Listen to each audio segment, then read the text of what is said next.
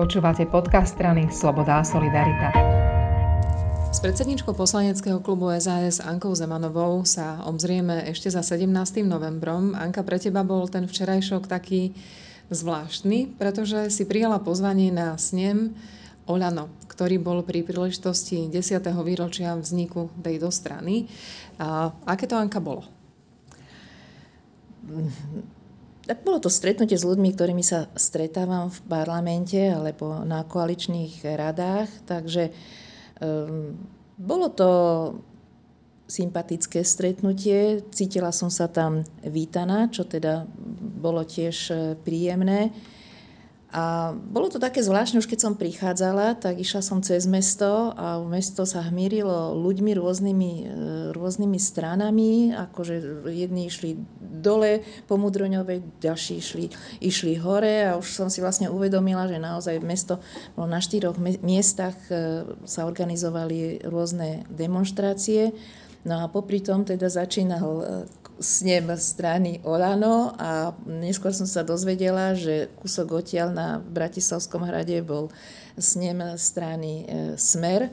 Takže naozaj bola to taká zvláštna politická chvíľka. E, na sneme Oľano vystupovali samozrejme predstavitelia tejto strany, ale prišli tam aj ostatní koaliční partnery? Áno, boli za každú koaličnú stranu, tam boli nejakí zástupcovia, aj postupne sme e, dostali slovo, čo bolo pre mňa teda také prekvapujúce, že naozaj prvý vystúpil ako rečník e, premiér Eduard Heger, ktorý mal veľmi e, pragmatické, slušné vystúpenie, kde ocenil prácu každého ministra, spomenul si na tú desaťročnú aj históriu Olano a e, jeho, jeho vystúpenie veľmi ocenil potom nasledujúci e, rečník, ktorý, e, Igor Matovič, ktorý ale prekvapivo dostal slovo až po e, pánu Budajovi, ktorý nie ako minister e, vystúpil, ale teda ako ten zástupca tribúnu. A teda jeho vystúpenie bolo také ozaj burcujúce, mobilizačné, potom upokojujúcom, láskavom vystúpení premiéra, tak vystúpenie e, pána Budaja bolo naozaj také mobilizujúce. Zhodnotil vlastne tie roky, ktoré, za čo sa bojovalo a že či teda naozaj sme dospeli do, do, do doby po tých 32 rokoch od revolúcie, že či sme tam, za čo sa bojovalo pred tými 30 rokmi a on aj sám skonštatoval, že tá, tá revolúcia ešte musí pokračovať a má viacero podôb.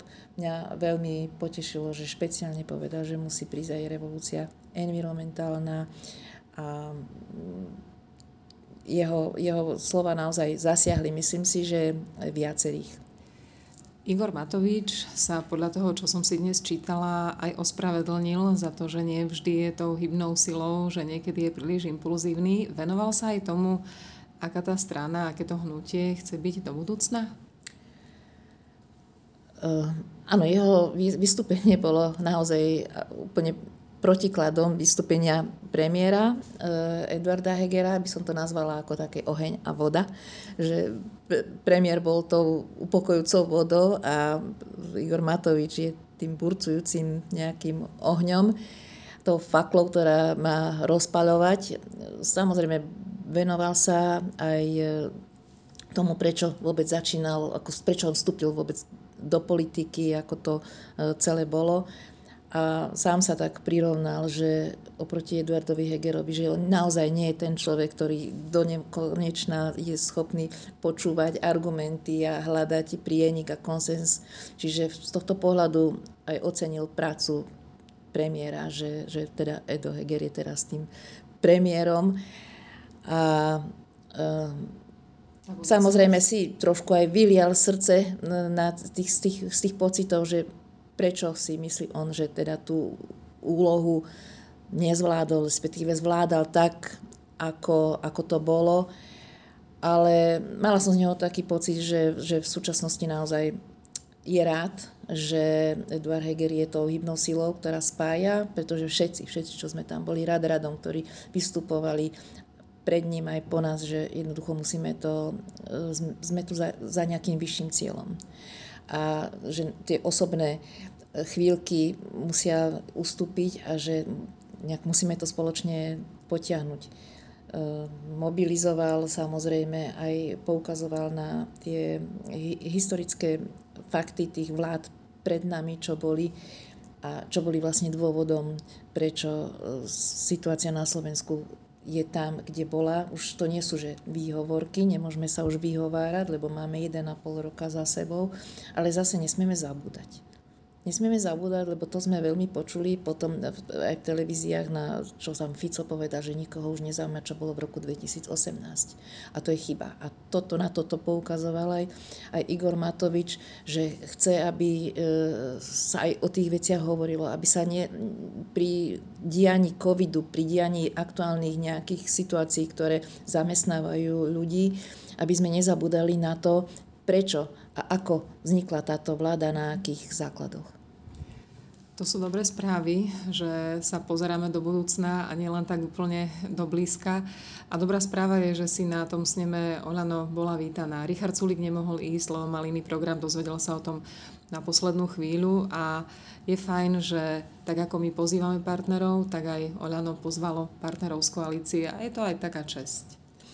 Určite áno. E- mali priestor, každý, za, za, každá koaličná strana mala priestor e, povedať si svojich pár slov. Ja som pozdravila e, všetkých delegátov aj účastníkov toho snemu za členov strany, ale za celý poslanecký klub SAS a a taktiež som si trošičku zaspomínala na ten 17. E, november, ako to, ako, ako to vyzeralo kedysi v minulosti, dajme tomu pred 36 rokmi, keď by, kedy by mala vládna strana nejaký snem, tak asi by nemal ten charakter, aký som videla včera na sneme Oľano, ale ani na našom e, sneme, e, keď máme kongres strany Sloboda a Solidarita, pretože to sú priestor, kde sa dnes dá diskutovať, kde je priestor na rôzne názory. To v minulosti nebolo možné. A každý, kto si cení názor, a možnosť prezentovať svoj názor, tak vie, o čom, o čom hovorím, že byť umlčaný, lebo nemôžem si povedať, je jedna z najhorších vecí aj v demokracii. Tak ďakujem veľmi pekne za toto obzretie sa za včerajším 17. novembrom. Prajem všetkým krásny deň a držte palce, aby sme naozaj tie myšlienky, ktoré sme tam včera všetci vyslovili, aby sme ich dokázali preniesť do praxe a aby sa nám podarili tie ciele pre lepšie Slovensko, lebo toto bol naozaj posolstvo všetkých nás, že chceme, aby na Slovensku bolo lepšie, aby sa tu lepšie pracovalo, žilo a podnikalo.